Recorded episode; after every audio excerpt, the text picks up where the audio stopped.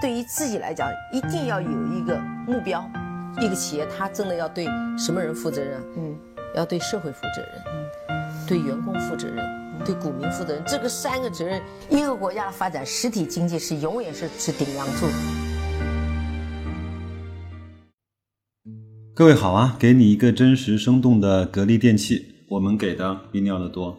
今天啊，我们把前两周在后台的一些非常有见地的留言啊，给大家做一个分享啊，还有一些问题，那我也顺便做一下解答。有一位叫麦克李富贵的朋友说：“老白，你能不能评价一下华宝油气啊，就是幺六二四幺幺啊这一只基金？这只基金其实相对比较简单啊，我也一直在定投它，特别是。”油价一直在跌落的那个阶段啊，我不知道该怎么去讲这个基金。那我先把它的一些基本情况给大家讲一下啊。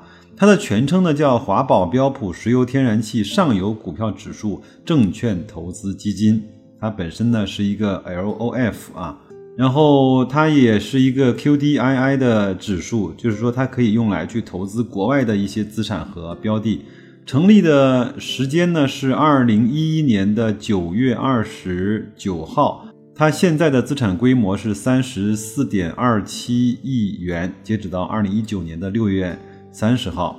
呃，当然了，华宝基金嘛，就是它的资金基金的管理人，托管人呢是建设银行，基金经理呢叫周晶，它成立以来呢是没有进行过任何的分红。我们乍一听这个名字呢，以为它就是跟踪整个油、石油的价格的哈。但是呢，它虽然是叫华宝油气，但是它不是完全复制和追踪油价的。它百分之九十五呢是持有的股票的仓位，它是购买的美国市场上一些和石油类和能源类相关的一些股票。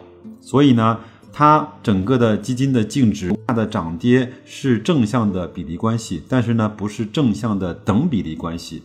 它由于流动性比较好，所以一般人呢都用它来去做油价的定投。另外，它也分场内和场外，所以呢，如果这个你听懂懂懂的话，就应该知道，呃，就有了折价和溢价套利的机会。我不知道听我节目的很多听友有谁现在还不知道什么是场外和场内的折价或者是溢价的这种套利，或者是该怎么操作。如果很多人不知道，那我专门花一期节目给大家去讲一下。知道了一次性知道了这个原理之后，那以后所有的这些呃这种类似的标的，你都应该知道怎么去处理了啊。那我来帮各位总结一下啊。首先，我们知道了华宝油气是一只什么样的基金啊？那它主要是以投资股票为主。那它的投资方式呢，对我们来说有定投。另外呢，因为呃它在场。场内也有这种 ETF 可以去买，所以做网格，整个的成本和摩擦系数也是比较低的。另外呢，如果你会去看场内和场外的这种实时的，呃净值和价值之间的这种折价和溢价，你也可以去做套利啊。那基本上华宝油气这支基金你就掌握的差不多了。我说这么多，这位麦克李富贵朋友，我的回答你可以满意吗？那就先讲到这儿啊。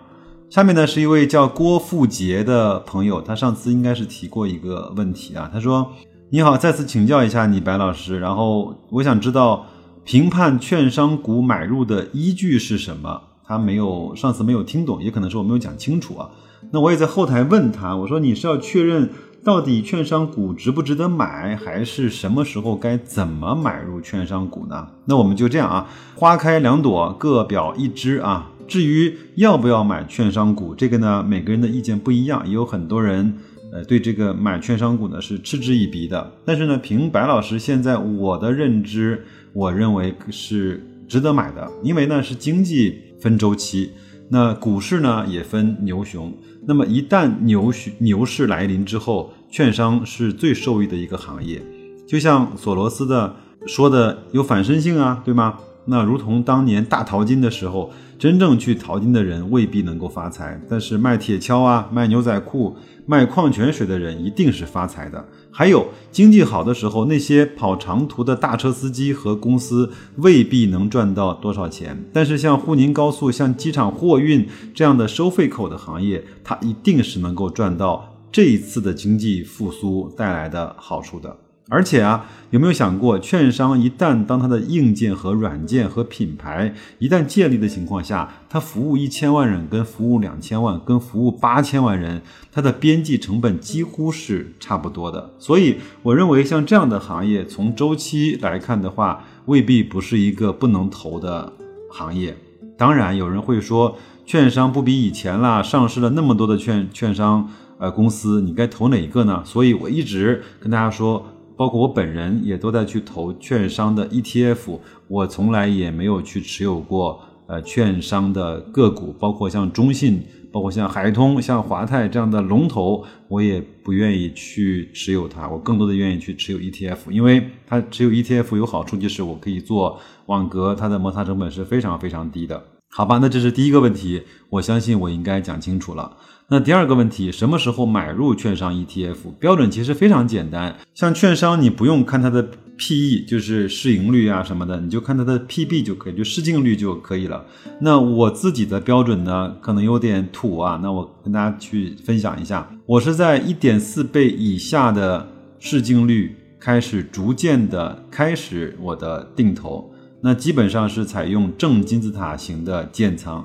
打比方说，你有以十份资金的话，那你可以采用第一次一份，第二次两份，第三次三份，第四次四份这样的方式，把你的通过对应不同的 PB 的数值去定投到整个你要投的那个券商的 ETF 里面。当然，你也可以去用用雪球蛋卷上面的智能定投，它也有类似这样的功能。反正就是 PB 越低，估值越低啊。跌得越惨，你就买的越多。什么时候什么时候停止定投呢？我给自己定的是一点八倍的 PB 到两倍之间，我就不再定投了。那什么时候卖出呢？我觉得两倍以上就可以慢慢的卖出了，逐渐在三倍左右的时候呢，卖出大部分的本金，然后这个时候应该它就是一个牛市的中后期了吧？那我们再与市场共癫狂一会儿，陪它再嗨一会儿，那设置一个止盈线。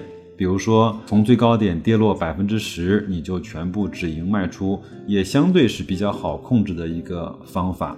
这就是如何去做整个券商 ETF 整个牛熊转换的一轮周期。当然，可能有人看不上，说这根本也不算什么价值投资啊。我说也没问题，我又不是什么神仙和圣人，我就通过我的所学所知啊，利用周期、利用时间和耐心赚一点钱而已。这是一个俗人，那我们也就享受一些俗人的快乐，好吗？郭福杰，我这样回答你能够满意吗？我应该把事情说清楚了吧？好，再往下是一位叫旭武杠 AZ 的朋友，他说我是六块钱开始买分众传媒的，加了几次仓了。一根长阳赚了几个点，格力最近呢喋喋不休，我等分红去加仓一些格力。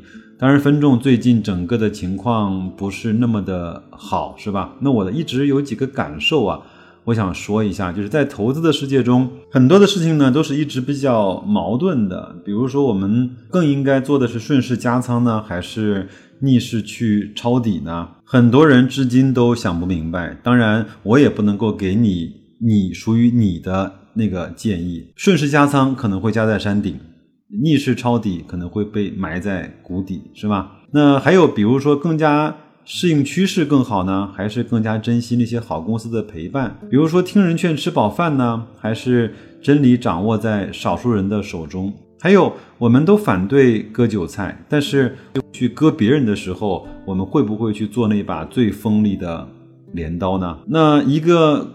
公司，比如说像分众，从十五块跌到了五块，我们去抄底的理由是基于我们对这家公司特别的了解，真正的理解了它的商业模式，还是由于它仅仅是价格比较低而已？还有就是每次有人问我四十五块、五十五块或者是三十五块的格力电器能不能买的时候，讲心里话，我也在拷问我自己的灵魂：你到底？有多能够确认你的认知呢？你到底了解格力的生意模式吗？你从新闻上、从电视上、从一些访谈中看到的、听到的那个董明珠，是你可以信赖的那个董明珠吗？所以说做投资不容易啊，在这儿呢，我显然不能够给你是否要去加仓的建议，我只能说，我们争取呢，每一次在做这样的抉择的时候，应该。把它都变成我们一个个人成长的关键的时点。通过这样的尝试，或赢或输，或成或败，让我们自己都获得了一点点的成长。好吧，序五 AZ 这位朋友，我们就先聊到这儿啊。还有一位叫沙沙菲亚啊，他前面也提过问题啊，他说。白老师想请教个你个问题，关于投资到底是自己主导好呢，还是找到靠谱的私募基金好呢？你是如何来看待这个问题的？呃，挺好，我觉得这个是一个非常好的问题。每个人，特别是希希望在投资上有一些斩获或者是收益的人呢，都应该安静下来考虑一下这个问题。当然，白老师也不例外，我也曾经思考过这个问题，突然发现人呢，特别是男人啊，在投资方面。总觉得自己的水平要超过平均水平，就像很多男人认为自己的驾驶水平一定是高于这个社会的平均水平的，对吧？不是有人做过一个实验吗？整个一个教室里一百个人，有九十几个人说我的水平是高于这个平班里面的平均驾驶水平的，那显然和逻辑它是不相符的，但是它和人性就是完全贴合的。所以白老师也不能免俗啊！当我深刻的思考过这个问题之后，我还是决定要自己试一试。当然，我这个试一试呢是有底气和前提的，因为在我狭窄的朋友圈里，在投资方面所花的精力和所做的投入，我如果不是最多那个人，也应该是最多的那几个人之一了。另外呢，我的个性和做事的方法相对是比较保守和严谨的，这一方面也让我下了更多的决心来去自己操持这一份投资的事情。还有一个问题，在国内呢，靠谱的私募比较难找，确实比较难找。如果你要设立一些标准和规则，比如说成立十年以上啊，基金经理一直没有换过，包括投资风格也没有转换过，一直是比较稳健的，言出必行。对待投资者更好，而不是只关心自己的收益等等等等。有了这些条件之后呢，你会发现能够入你法眼的私募并没有很多。就连当年赫赫有名的私募一哥、二哥啊，包括重阳、朱雀这些特别牛掰的基金公司和私募的企业。经过时间的考验，你会发现有一些也是一地鸡毛，有一些离开了那个牛市，离开了那些内幕的消息，甚至就是一场笑话。还记得当年被抓进去的那个喜欢穿白色阿玛尼的徐总吗？他很厉害吧？那现在来看又如何呢？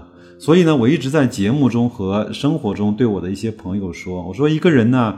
应该只有你自己才能够对你的资金回报、人生啊、工作啊、生活、幸福等所有的事情负责。我是这样的一个观点，好吗？沙菲亚，我就说这么多，希望你对你有一点点的帮助吧。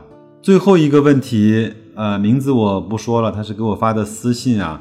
他说：“白老师你好，我自己呢是持有信利泰和天士力等股票，但是呢。”都没有做到深入的去了解公司，也没有读过他们的财报，目前深套其中。听了你的节目呢，知道这些公司可能不在我的能力圈之内，我想把它给卖掉，把精力集中到熟悉的公司。但目前亏损，要不要卖掉呢？我的反馈是这样啊，我就我觉得先暂时不要去做那个买和卖的决定，我们先倒回来看一看这个事情，我们应该怎么去看待和处理它。我给他三个提议啊，第一个是先试着去了解一下你手上的这些公司，因为你不了解公司，你买任何一家公司，你都没有办法做到长期的持有。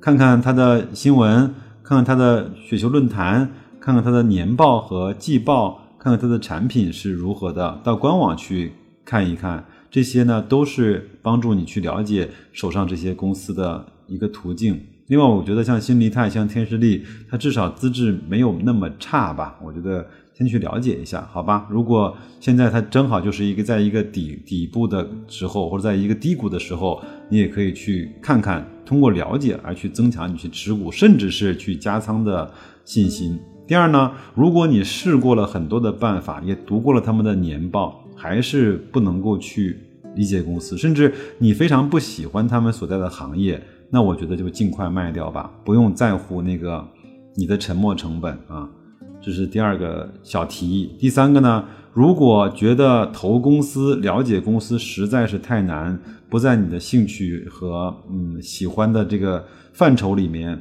那我们就先从基金啊，先从指数基金，先从 ETF 开始了解。这个呢，我觉得对个人投资者来说，要比投资个股要更加的踏实，更加的容易，也更加的。能够去长期的持有，而且呃定好的策略，你也可以通过外部的工具做一些定投啊，甚至是网格这样的设置，能够让你获得一个更加安定的在你的工作收入之外的回报。好的，白老师每每在这种听友互动的节目中就会称话痨，就会说多啊，那这就是我们这一期所有互动的。问题，那祝各位新的一周投资愉快，再见。